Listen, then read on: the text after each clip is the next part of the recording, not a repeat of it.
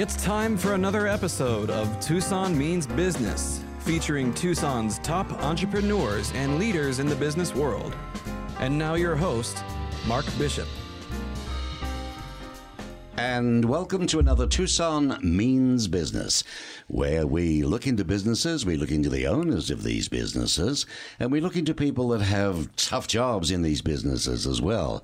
And that is not necessarily their own business, but people who are out there in the front line making that business work for the owners.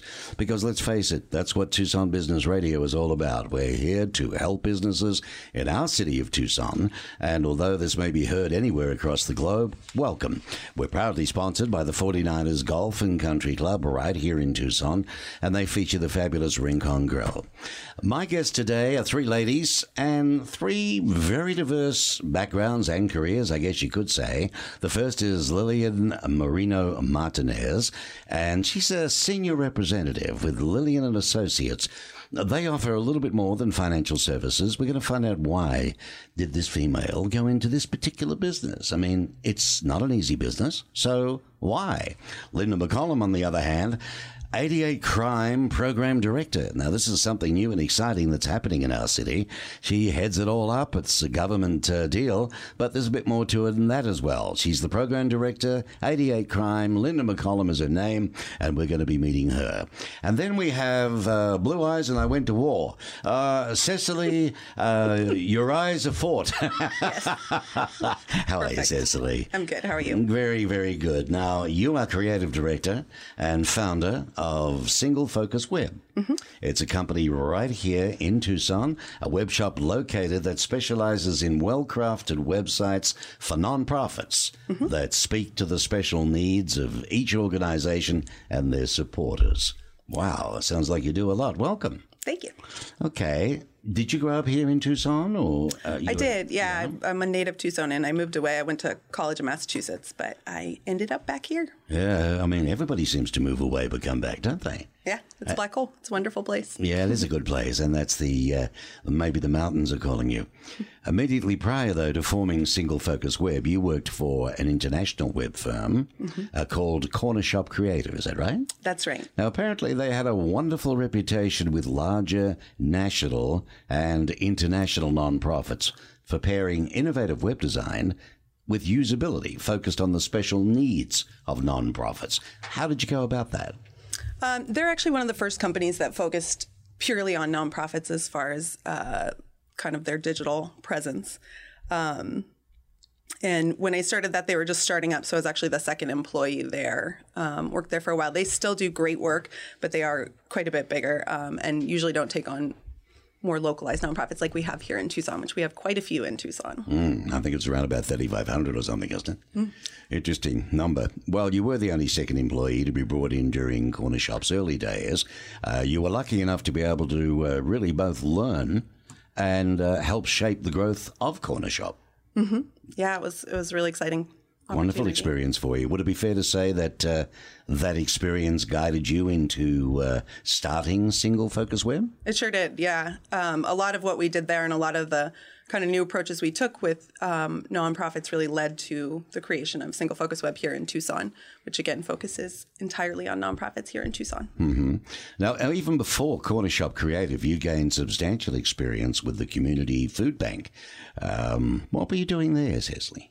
Um, I did their web presence, their website, um, starting on in the kind of early two thousands. They were, they're a pretty big food bank. The Community Food Bank of Southern Arizona is a really kind of a neat one um, that we have here. And they were a little bit forward thinking, so they actually hired a web developer pretty early on.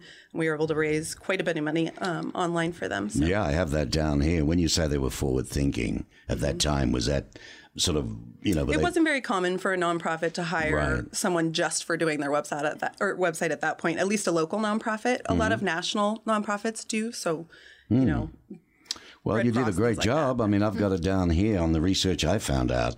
When you actually started with them, they were doing something like, uh, well, just under twenty-five thousand dollars in yearly donations. Online. Uh, you left at the stage where you helped them raise one point four million dollars. That's right. Yep. That's not bad. It was pretty great. Yeah. All, all uh, and not not That's well, just online. There's one say all, all online, right? Mm-hmm. Online yeah. collection. Man, that's a turnaround and a half. I'm going to find out a little bit more about that later. I really do want to know because that's that's amazing, isn't it, Linda? Huh? Yes, it is. twenty-five Remarkable. How does one go about that? Uh, Linda McCollum, eighty-eight Crime, uh, a Tucson native, but you too came uh, from somewhere else. Not that Cecily did, but our next guest did. uh, Lillian did. Uh, a lot of people come from other places and uh, love Tucson, stay here.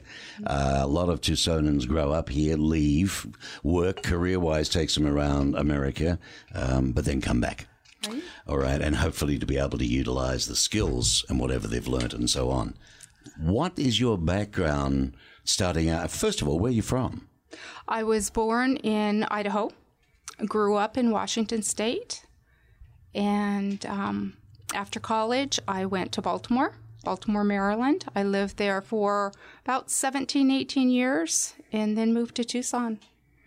So in that time and that wonderful early grounding, uh, yeah. there had to be something law-wise. I mean, one doesn't end up running a government department of eighty-eight Crime, which we're going to find out all about, uh, unless there's some sort of, give us an idea of what you did career-wise. Well, after college, my very first professional job was a bailiff in juvenile court, um, juvenile court with uh, little ones. That was eye-opening straight out of college. I bet you it was. From Spokane to Baltimore. That by itself was an eye-opener. Right. Um, and then after I was a bailiff, I became a court commissioner in Baltimore City. And I was a court commissioner for almost seventeen years. So what does a court commissioner do? In Baltimore, it's very different than what they do here in Arizona. In Baltimore, we had three primary responsibilities. One was to see defendants as soon as they're arrested. So a defendant was arrested, they were taken off the street, they were booked, and then they saw a court commissioner. The court commissioner determined their bail status, whether or not they're going to be held on bail or whether they're going to be released on their own recognizance. So that was one of our responsibilities. Another was to issue criminal charges. Wow. Yeah, citizens would come in and fill out a form and tell us the who, what, when, where, why, and how. We would determine the criminal charges, either issue a criminal summons to get them in court if we thought the defendant would appear on their own, or issue an arrest warrant and um, have the officer bring them in. Mm-hmm. And then there would be a bail determination. The final responsibility was to post bails. So we would take, um, we would do the paperwork for either a cash bond or a bail bondsman, or someone would put up their property. So we had those three primary responsibilities. Man, that, that, to me, it sounds like an enormous amount of responsibility. It was incredible. I, I was appointed in that position when I was twenty-three years old, just I was going to say, a couple years out of college. So I had a lot to figure out right away. Wow, and yeah. as a non-lawyer, we did, we were a judicial officer.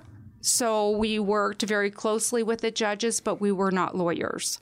So we had to learn a lot about the law, to know the criminal charges, to know probable cause, and then determine bail, the well, appropriate amount. That, that would be the side of it for me that would, uh, how does a twenty-three-year-old understand that I have the power to either yes or no for bail, but what that could mean for that particular person, their job, yeah. their family, their scenario. Right. You must have gone through an enormous amount of, uh, uh, you know, tearing your hair out, deciding Absolutely. Which way to go. Absolutely. You know? And I never saw it as um, an, uh, a power thing. I, I saw it more as I absolutely had to be impartial.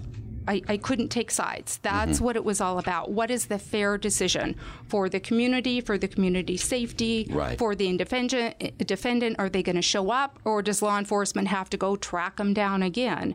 So it was really about impartiality and figuring out the right thing to do um, for both sides. Terrific. It, and that's what um, a judicial officer does. Thank you for sharing that. I never yeah. knew before, you know, what uh, that role was. I had heard it was a bit more involved than, uh, yeah. you know, sitting there typing out and filling out forms for your boss. Yeah, uh, it was incredible. You you had to do that.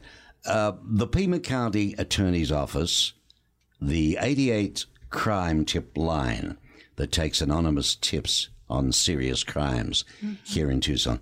The identity of the information provider or the tipster, it's kept anonymous. Correct. And the felony crime information is provided to a law enforcement agency for investigation. Correct. Now, if the tip leads to an arrest or criminal charges, the tipster, the Dobberiner, may be eligible for a reward. Correct. Okay. This is the mission of eighty-eight Crime. Absolutely. And it's to make Pima County and Southern Arizona a safer place to both live and work. You have launched this. You know, you're out of the government office. You you, you started this thing here, right? You've been at the coalface of it since its beginning. No, actually, it began in nineteen eighty. Oh. Yes. It's been in uh, Pima County, in the Pima County Attorney's Office since the eighties. Well, I have never yes. heard much about oh it. Oh, my gosh. It's amazing. There it's, you go. It's so I mean, nine eleven is, is always the nine one one is the, and it's not nine one one. It's no, a big difference from that. Absolutely. It's very, very different. So what eighty-eight Crime does is eighty-eight Crime takes the information and we keep the information provider anonymous. So we don't ask their name, their phone number, any of their contact information. We want the information on the suspect, the criminal, not the information on the provider. We take that information and send it to law enforcement, and then law enforcement does the great work that they do. Mm-hmm. They go out there and they solve the crime off of the anonymous tip. All right, we're going to come back in depth on that, if it's okay with you, a little Absolutely. Bit later on, because there's a lot more to it. It's bottom line is, how's it going now? Wonderful. I love it. It's amazing. Okay. It's, it is. It's incredible. Fair enough. Lillian, Lillian Marino Martinez, how are you? I'm doing well. Alrighty. How are you? I'm okay. We don't need to call eighty-eight Crime yet, is there? We're okay. Lillian, ladies and gentlemen, is a senior representative with Lillian and Associates. You offer financial services and a whole lot more. And you got into this business because you really are, in your mind, a people person. You love to help people. I do. Now, I out really of all do. The other opportunities you may have, could have done in life, career-wise, you went for this. Give us a little bit of background on you, if you don't mind. Of course.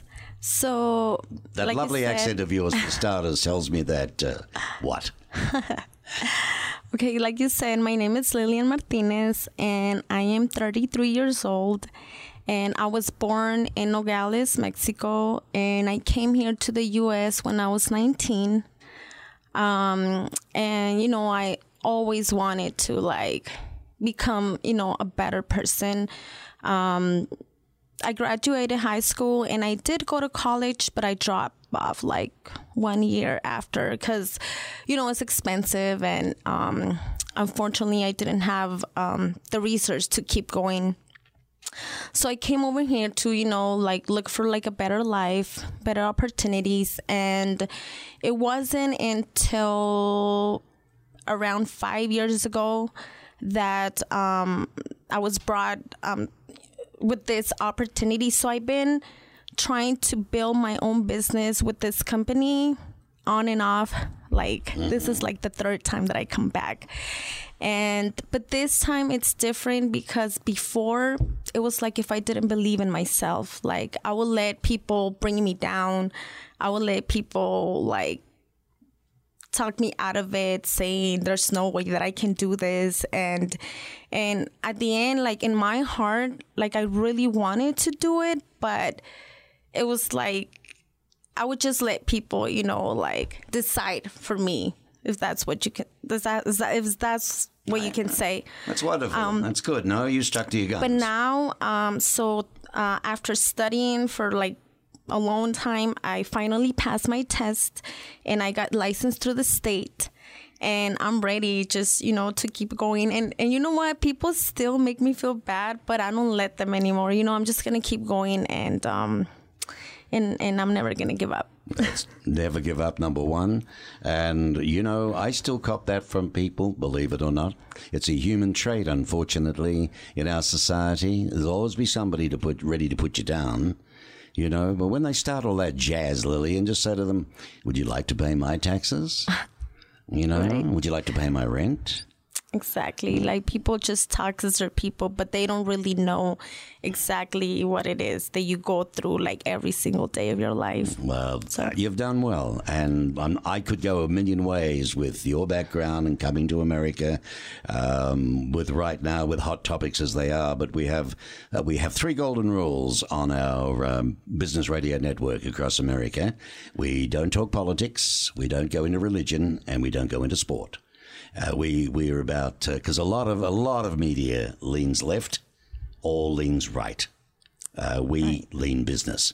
Exactly. So consequently, you understand when I say I think it's wonderful what you've shared, and I would, you know, at other times I could see how we could really go down the track of comparing, and you know, others who have come across and done well, very well, and others who uh, you know, don't do anything.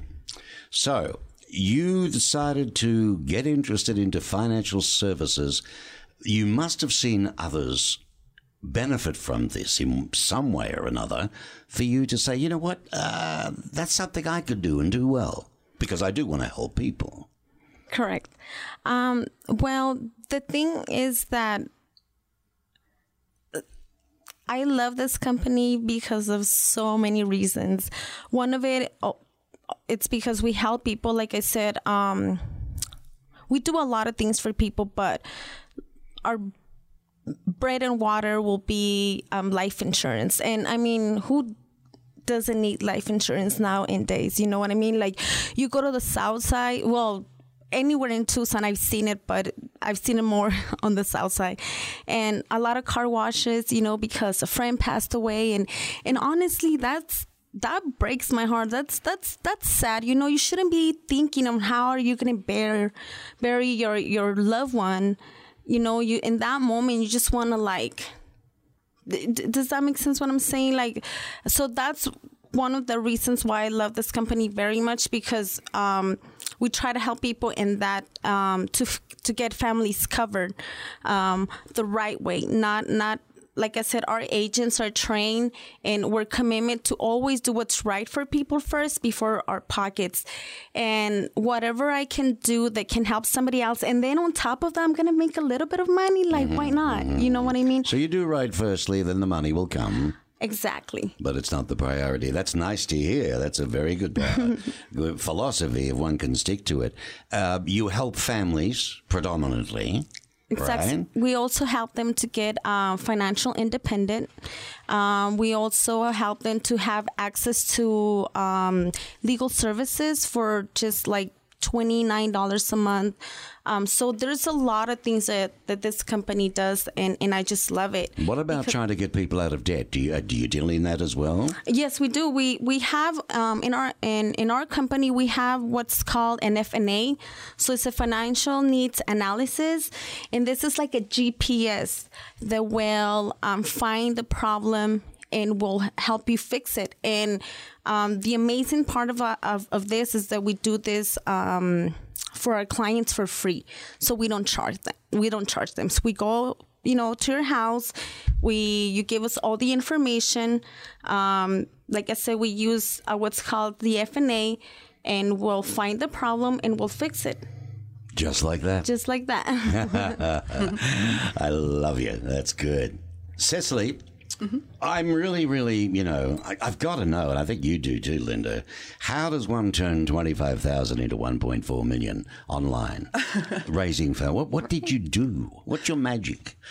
Uh, well, first of all, it was the early two thousands, so that was a huge time for online fundraising period and online e-commerce. It was growing quite a bit anyway, um, but a lot of nonprofits really hadn't set themselves up well for that, for taking that in. The food bank was one of them. They kind of just considered it, you know, another bucket. The website was a way that people could give donations, but they weren't really using it as a marketing tool all its own. Mm-hmm. It was just another way to send in money. Mm-hmm. Um, and so doing email, mass email campaigns, social media, we had specific um, smaller websites for a lot of our v- events. So we did hunger walks, all sorts of things like that. Mm-hmm. So we really used it as the marketing tool that it is. Um, and it grew pretty exponentially, which was exciting. You're joined in the business by uh, your designer by the name of Jessica Castillo. I am, yes. Yeah, okay. Now, she shares a background in nonprofit design. Yes. And uh, as you like to say, she's absolutely magic. She is magic. She's my favorite designer. Okay. Before I worked with her, she was my favorite designer. What What does the designer do in her role in your company? Give us an example. Sure. Well, so we have a, we're a pretty small company, um, intentionally. Uh, we focus really intently. We only take a few websites at a time, and then one person owns the whole project. So um, the easiest way to say it is she does what it looks like, and I do how it works. So I'm the developer, and she's the designer. So she puts hmm. together kind of all the visuals, and then I actually build the sites, um, and we both project manage. Cool. Uh, when you say small, the, deliberately keeping it small overheads, no doubt. Um, yeah, absolutely. But also the the. Com- the web firm I worked for previously scaled quite a bit, and so they got larger and larger, and I think that has a lot of benefits, but for the clients, sometimes it doesn't. Hmm. Um, you get a different level of service with a much smaller company. Oh, so, true. For instance, you're talking to the same person over and over, as opposed to talking to a project manager who's talking to a team of designers who's, you right. know, there's a lot of the game of telephone that happens in that case, so we so want it to be small. If somebody says, look, we've got to get started, we haven't got a clue, we've got a bit of an idea where we want to go, uh, but really, you're supposed to be the experts. Do you sit down, the both of you sit down on that initial briefing? Yeah, absolutely. We do a discovery meeting as kind of the first step. So okay. once once we have a client, so first we do kind of a proposal process, which we do a strategy review of a current site and um, tell you what we think we could do and what we think we could get you a better site and what that could do. Mm-hmm. Um, and then we do a discovery meeting. The process of redesigning a website is usually around a six-month process, so it's pretty intense. Isn't it? Uh-huh. We go through a bunch of different phases, starting with um, kind of site mapping. So we look at all the what's on the current website, what they currently have going on, any Google Analytics or statistics like that that anybody has. Wow, Linda, here we go. Mm. We start talking jargon now. Hey, Lillian, Google Analytics. No, you got to know your business, right? And that's sure, where it is yeah. today. It's not like it was, was it twenty years ago? No, it's valuable uh, information. It's, an, people, it's another yeah. world. Well, at yeah. Single Focus Web, your company, mm-hmm. that you specialize with nonprofits, what do you pride yourself on? The biggest thing you pride yourself on? Uh, the, I mean, the biggest thing we pride ourselves on is our websites, because they're amazing.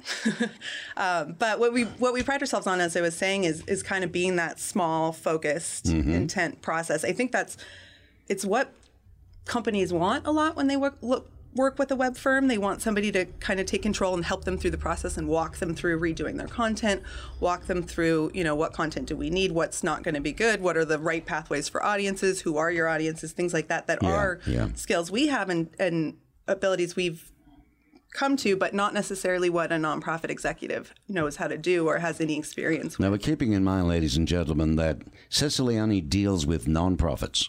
That's right. Correct. Well, That is that has been the case That's for the been last the backbone, four years. Yes, right? We're okay. actually starting a new small business. Why? Division. Why did you start just doing for nonprofits? Oh, because of your background with Corner Shop, was it, or?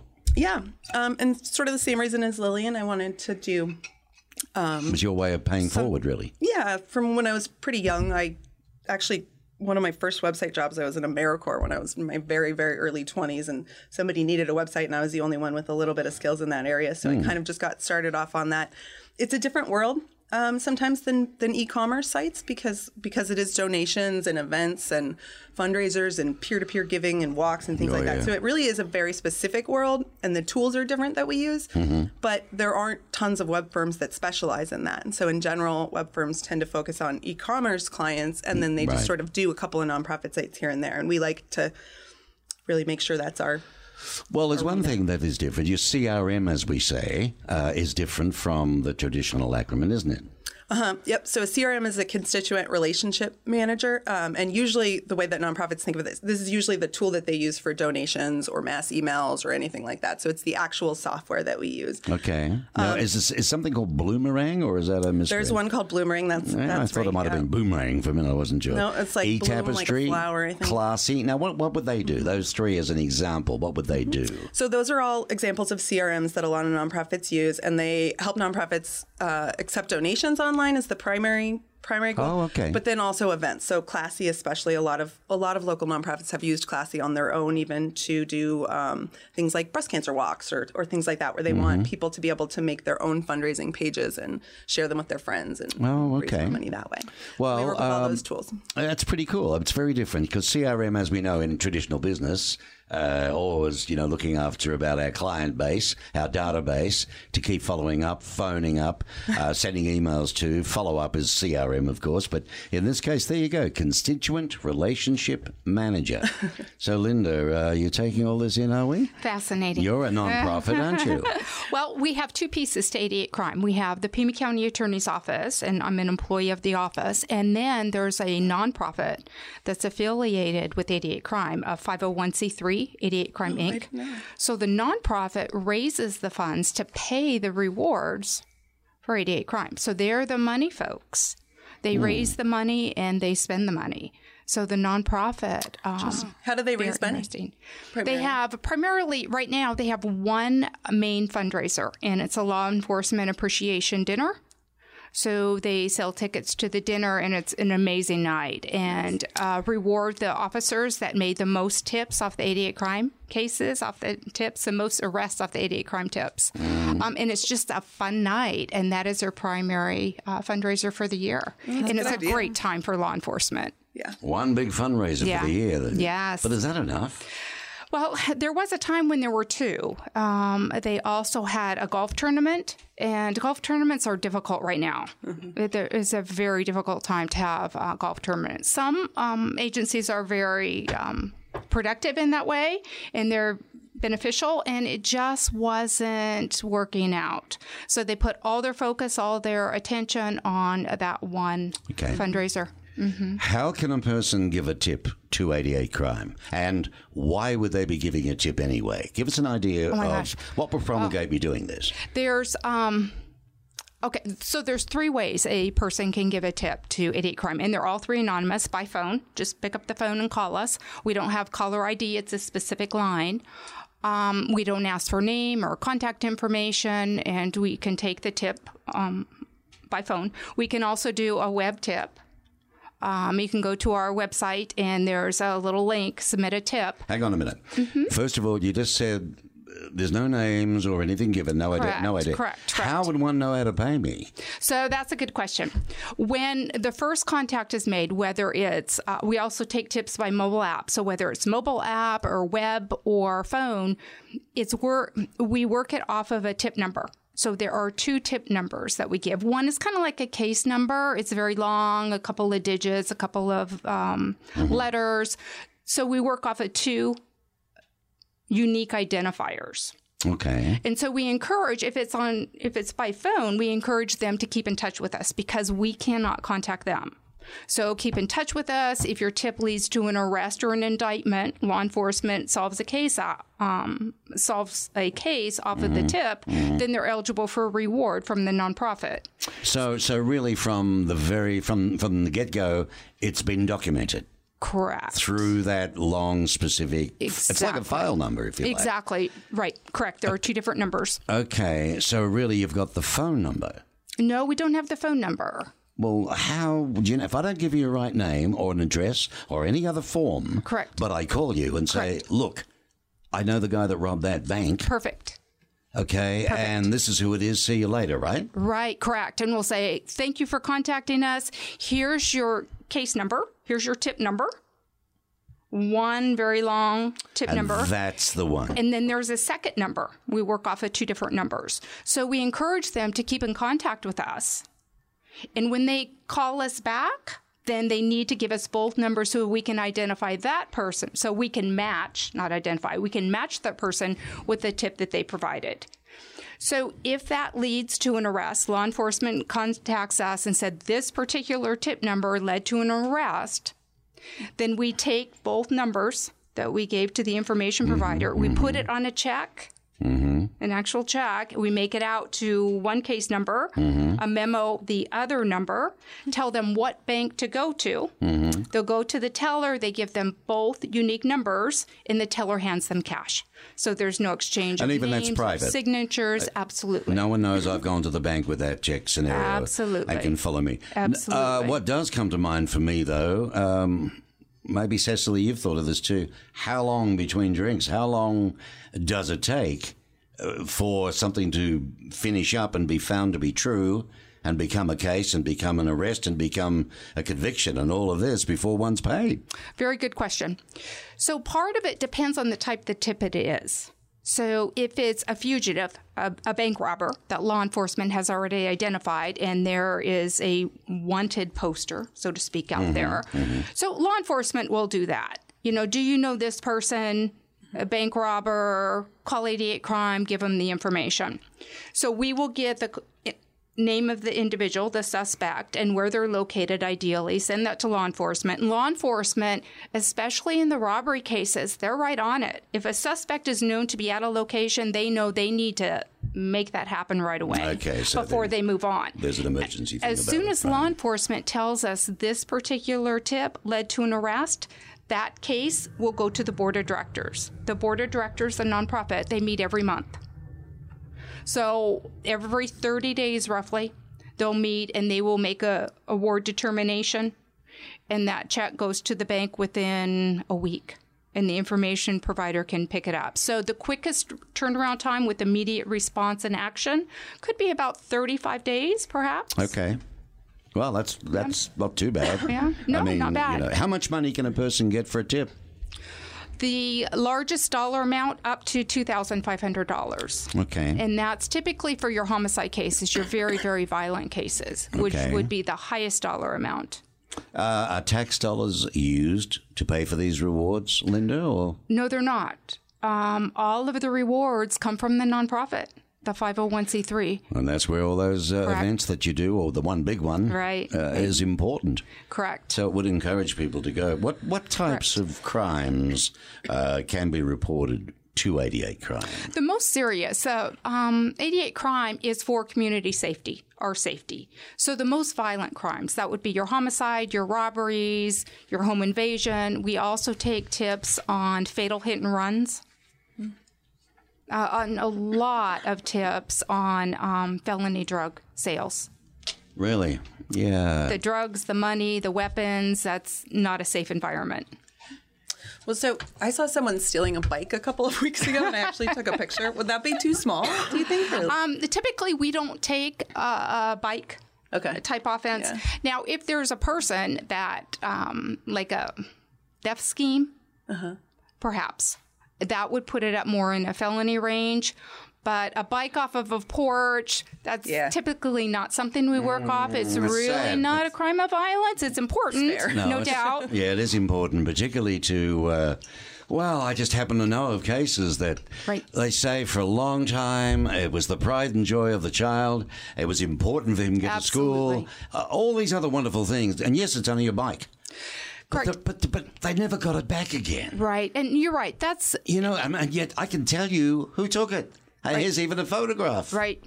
Well. You know, and that information is essential for law enforcement. It doesn't mean it's not important. Mm-hmm. It just means we have to really manage our resources, of course. Our, our funds, our time. But definitely that's something law enforcement needs. And it sounds like you just solved a case. Well, so we need to get that information to the right person. What about some of the families that you help, Lillian? You hear of cases like that, stories, all sorts of things? Um, yeah. Sad, I, huh? I, I, you do become like, like come, you do find a lot of very, very like really bad stories, especially with the family. I mean, it's always hard to lose anybody, but when you hear stories about family losing um like young kids, it's just heartbreaking. Um especially, you know, I have two and they're still little. My son is two and a half and my daughter's five, and I just can't uh, could not names? imagine. What are their names? What's your little boy's name? Um my son, his name is Alexander, and my daughter, her name is Angelique.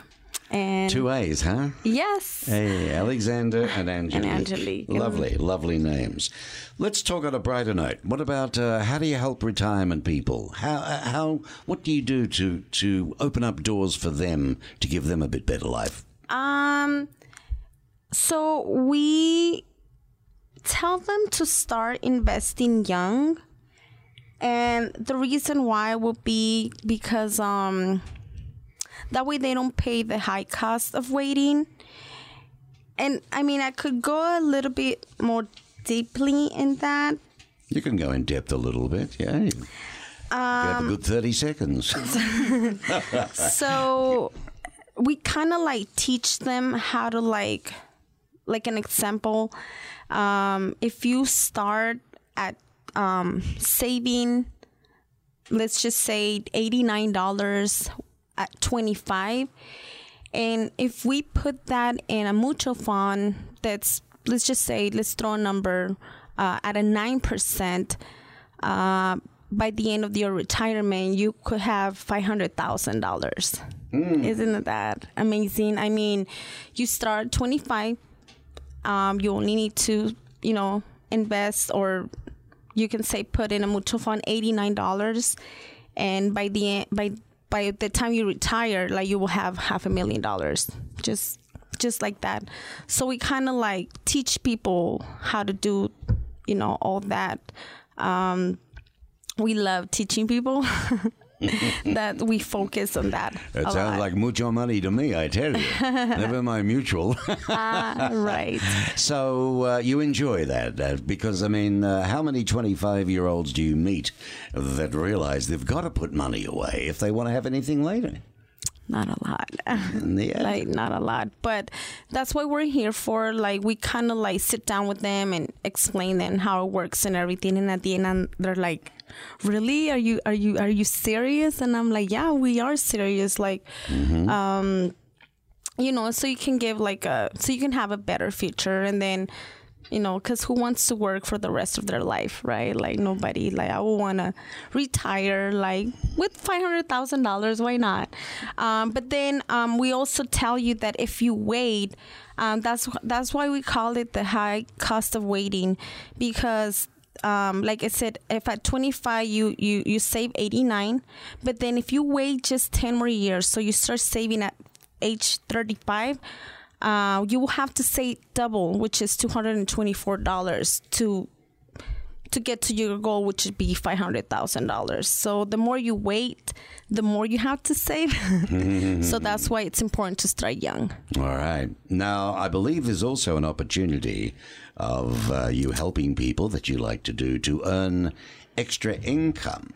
Is that, that right? That's true. How does your firm work with that? How do you, how do you offer that? That's right. So this is the second reason why I love this company so much, because like I was saying before, um, we don't even ask you for like a high school diploma um, here. And um, we... Um,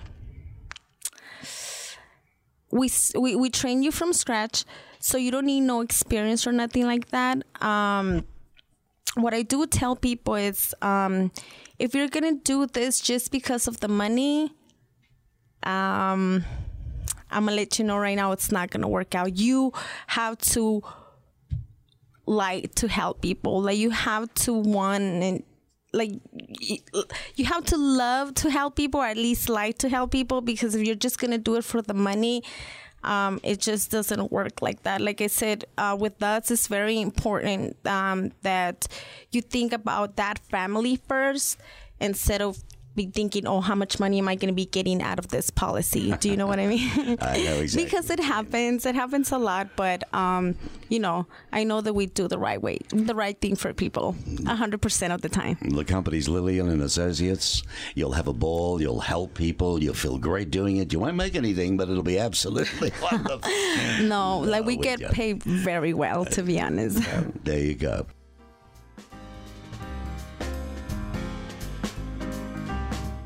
You're listening to Tucson Means Business on Tucson Business Radio X right here, coming out of the Stewart Title building on Broadway. And, of course, we're proudly sponsored by the forty-niners Golf and Country Club, a wonderful course and wonderful club here in Tucson. I have the Director of Memberships and Tournaments, Casey Polivchak. Casey, tournaments are a big thing for a golf club. Uh, absolutely. Um, we are a semi-private club, which means we have membership available, but we also are open to the public. Um, with being open to the public, we welcome um, nonprofit uh, tournaments, uh, fundraisers, Um, we specialize in groups from four to one hundred forty-four. See, this is an important thing, isn't it, in the community? Uh, companies would love to do something for their staff, something that's different, but they don't want the course to be too hard, and they want it to be friendly. They want the service to be right and the atmosphere to make it a really fun day. Mm-hmm. Yes, absolutely. And, and that's what you strive to do, isn't it? It's part of your uh, whole job, really. I think that's what we uh, we specialize in is the... How am I going to say this? The, the the tournament that's not looking at spending too much money because they're in it to make money for their for their charity. Right. So we offer really good uh, facilities, uh, a great golf course. Um, but I'm going to be honest, it's not the best golf course in Tucson. It's not the nicest facilities, but everything is good out there, and your guests are going to have a good experience because of the value that they're getting for uh, the cost of the tournament. There you go. That's an important factor. It's all very well, you know, wanting to have a great day out for everybody, but if it breaks the bank, then it defeats the whole purpose. Absolutely. And if you're trying to raise funds, which is an integral part, because Tucson seems to be a wonderful place for raising funds, there's so many people who support so many wonderful causes. Mm-hmm. And there is a lot of, uh, you know, great causes out there. And, you know, people get, they kind of come to a, a fork in the road. It, um You know, you got school sponsorships that, uh, you know, booster clubs. Um, there's so many uh, fundraising uh, facil- or, uh, possibilities out there that uh, we really have specialized in golf tournaments for people and helping them maximize the amount of money they can make. Mm-hmm. Um, I've put together a, a brochure to help people that have never uh, run a golf tournament that will kind of take them from step one until the, you know, the day of the event. That's so. Very, very good. If people uh, from somewhere now, maybe they're moving into Tucson with a new business, new company, whatever, how can they get hold of you directly? Uh, you know, they can call me directly at five two zero, seven four nine, four nine two five. Uh, extension's two one two, but we recommend you go to the, the website. Uh, it's a great way to uh, you know get information about the club on uh, not only golf tournaments but membership. That website is forty-niner c c dot com, F O R T Y N I N E R C C dot com. There you go. Casey Belifchak. He's the Director of Memberships and Tournaments. He's the fellow to speak to. Now back to the show. It's um, Tucson means business. And uh, I'm glad you're on the show, Lillian, because, uh, you know, it's this is your first time on any sort of uh, public appearance whatsoever, and you're doing a good job. I'm so nervous. No, don't be nervous. And this is what it's like to start at one end of the scale, uh, like your very first career position. Thank you so much, Mark. I really appreciate. Well, that's um, good, because then we have Linda, and we've heard her story, what she's doing, and, of course, Cecily. And uh, when we come back, we're going to delve a little bit more into companies onto the non-profit side of things, because I believe, what was it? I think I heard it the other day. In America uh, this year, I think we're down ten percent. Overall, on non-profits um, gaining uh, their annual budgets that they need. So it's a hard industry and there's a lot of choices.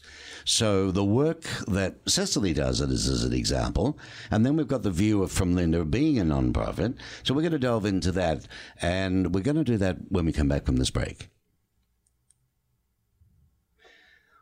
So as I was saying, Cecily, how about you name a couple for us here in Tucson of people that, well, you've been fortunate enough for them to want to work with you because they've trusted you. I think that's an industry when it comes to not-for-profits that trust is a big thing. Yeah. And to name a few of the clients that you've been lucky enough to gain their trust, uh, let's have a look here. Habitat for Humanity. Mm-hmm. That's a yeah, big cause. Uh, Casa de los Niños, mm-hmm. right? Casa de los Niños, yes, the, that's the children's, uh, no, it's not the children's museum at all, but the children's museum is another one. That's true, yes, Isn't a it? different that's, client, yes. Yeah. Uh, what's literacy, uh, Literacy Connects? Uh, Literacy Connects Literacy Connects is a great nonprofit. They do literacy training, obviously, for both adults and children. Right. Um, lots for adults, for immigrant uh, populations, mm-hmm. um, all sorts of stuff. And they work with tons of volunteers. They're amazing. Everybody check out their website. Well, how, how would you sit down? And, and we will. That's why I'm mentioning it. But how do you sit down and, and, and you know, create this one as an example? Uh, they're a great example. So they...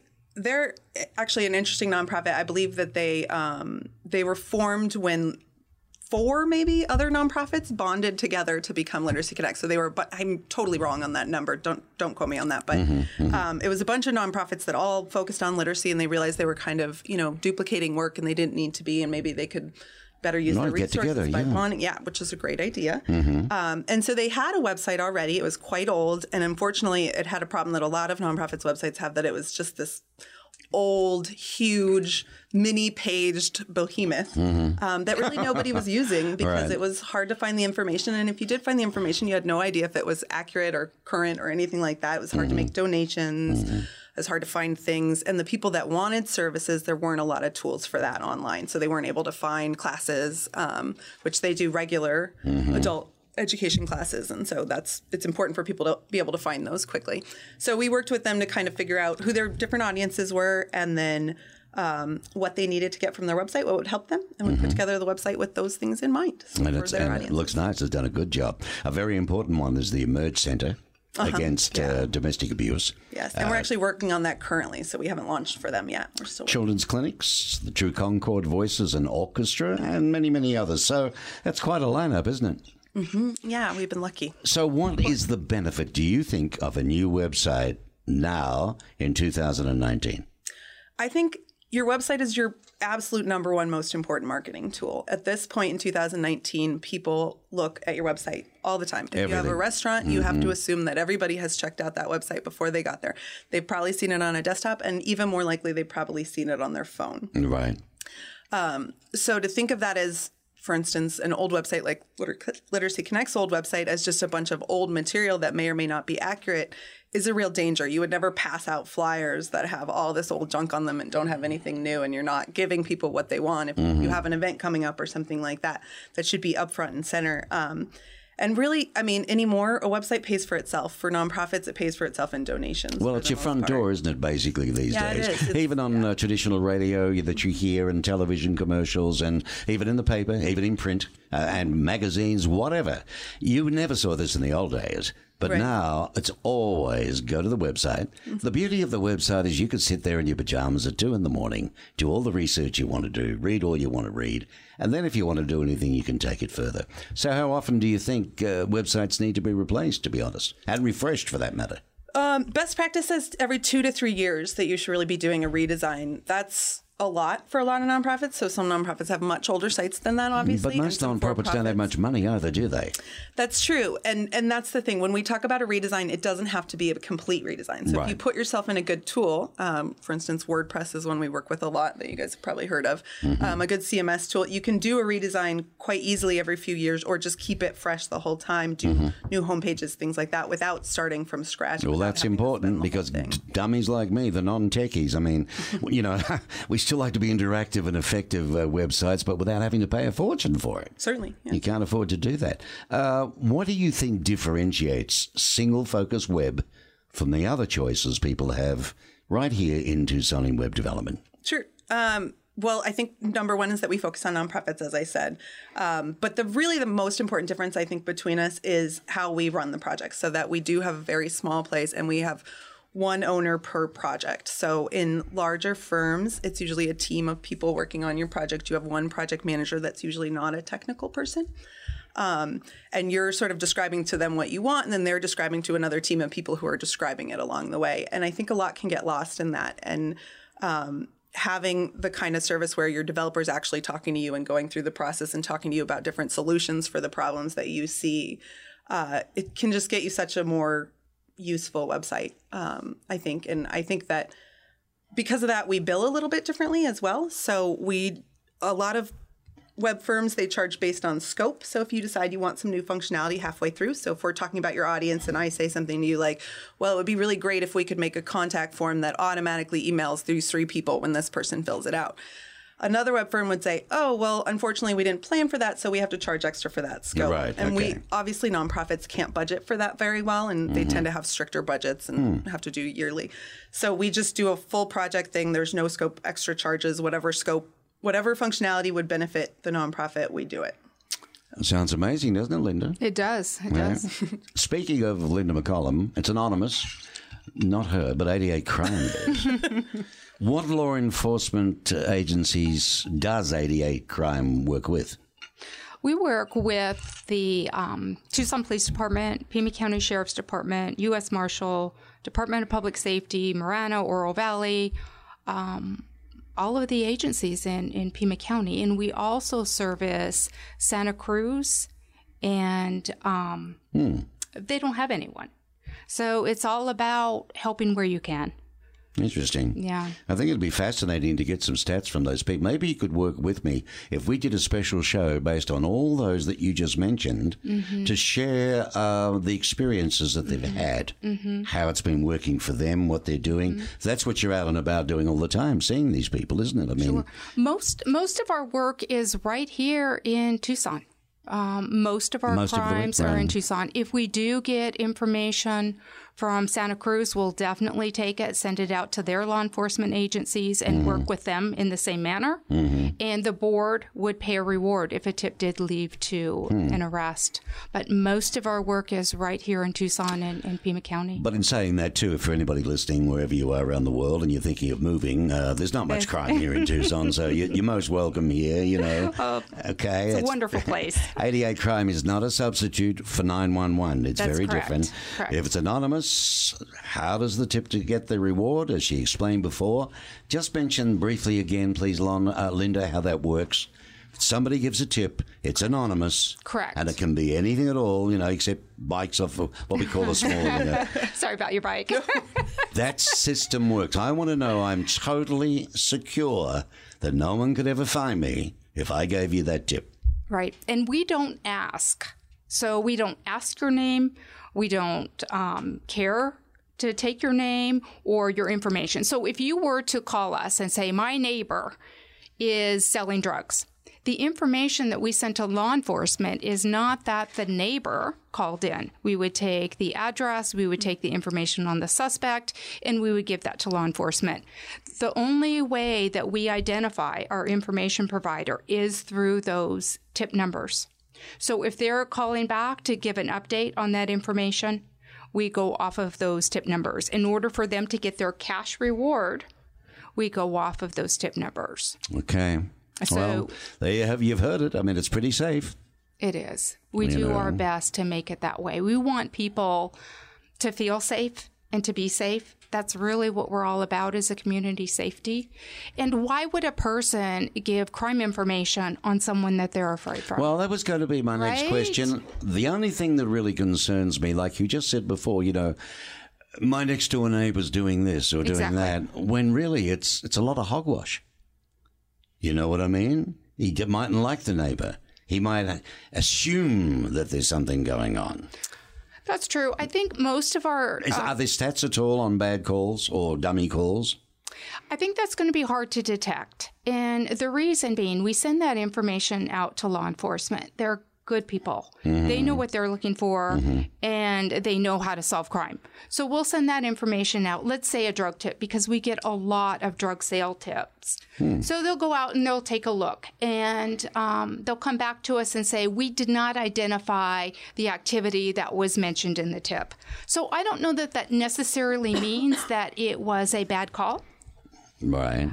Maybe they just didn't see that action. Maybe they went to California to pick up drugs. I mean, I, I do really don't know mm-hmm, what the circumstances mm-hmm. are, but I feel that th- we get a small number of tips that are absolutely not true. Well, that's good to hear. And it could, yeah, that would do damage to the service, sure, I would think. It, it could I be. mean, you can imagine a guy next door, to, you know, peering through the, the blinds as, as the fuzz turn up.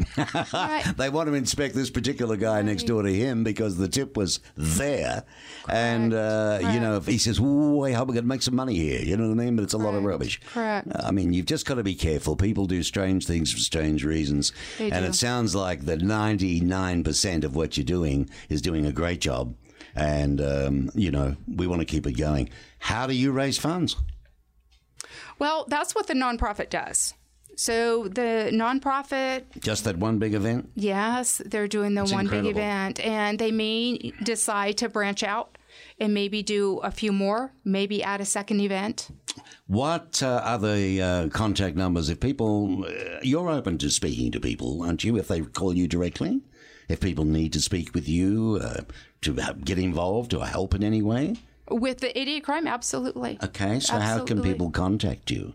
They can contact me off of the um, office number, seven two seven Is that the seven two four number? Yes. five six one seven. Okay, correct. So that's five two zero, seven two four, five six one seven. Correct. What about websites? The Is it just the uh, eighty-eight crime dot org is probably the best? Yes, and that website is quite amazing. So we have flyers up there. There's a tab that mm-hmm. says fugitives.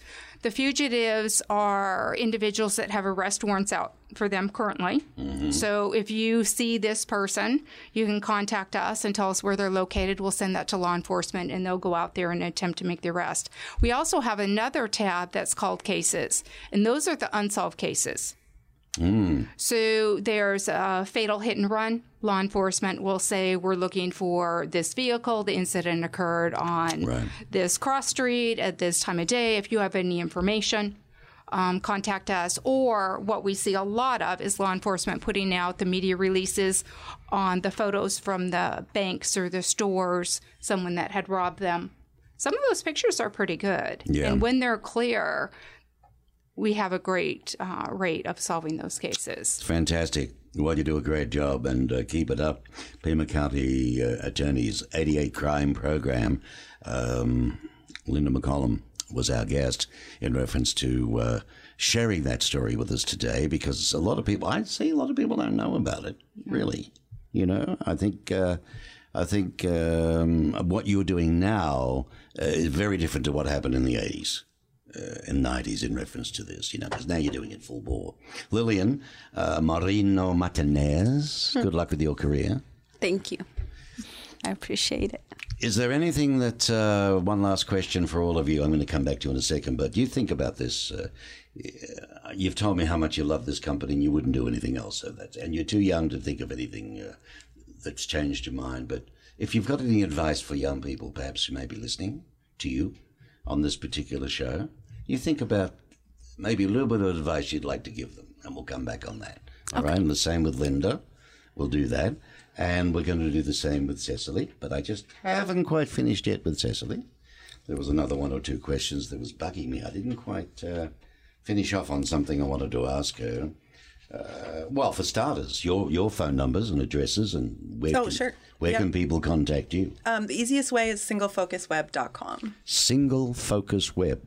Mm-hmm. I like the name, actually. Thank you. It means it means I'm zeroed in, yes? Mm-hmm. Yeah, it's, it's partly because we're zeroed in on nonprofits, but partly also because we um, one person owns the project, and we really focus on the projects and do only a few at a time. So. Well, I, I, I, what do you think, Linda? I like what I've heard, what they do.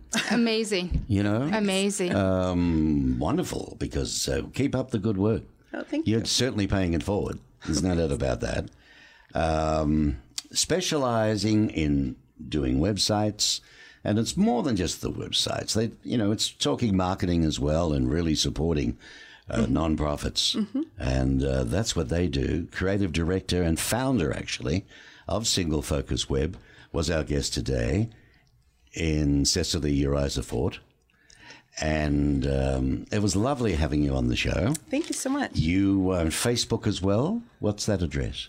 Uh, good question. Single Focus Web. Facebook dot com slash Single Focus Web. Of course.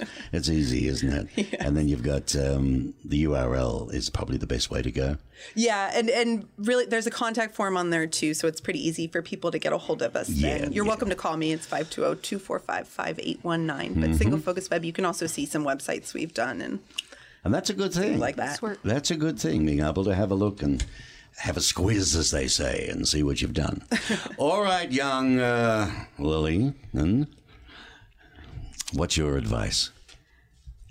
I will say um, always follow your dreams, never give up, and don't let anybody never ever tell you that you can't do something.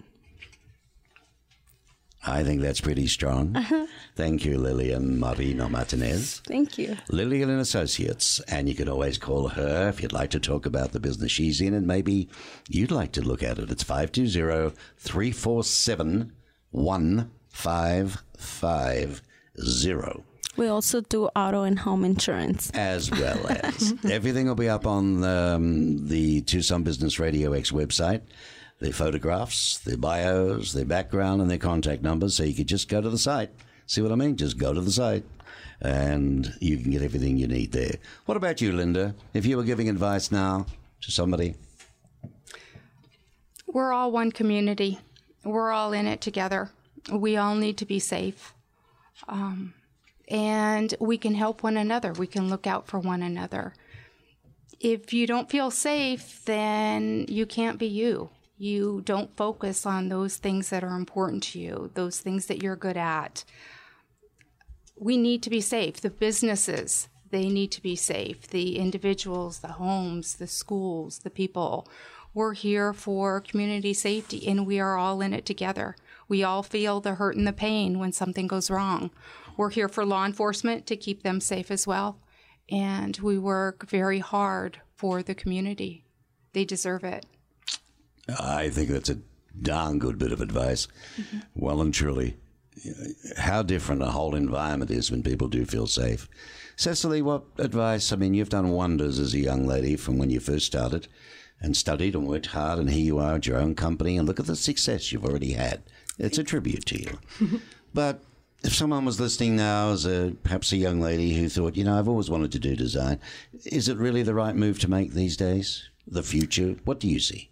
It's, I, from my perspective, it's an absolutely great career. Um, web web stuff is continuing to blow up. Obviously, the early two thousands were an insane time where anybody could kind of get in, and it was wonderful. But um, that's still sort of true. And in a lot of ways, you know, web development is something you can start out on on your own. You don't necessarily have to pay a lot of money or do things like that. There's so many tools online to start to learn stuff, and it's it's pretty great. It, it's You get to work from home in a lot of positions, and that's pretty great. Everybody loves that.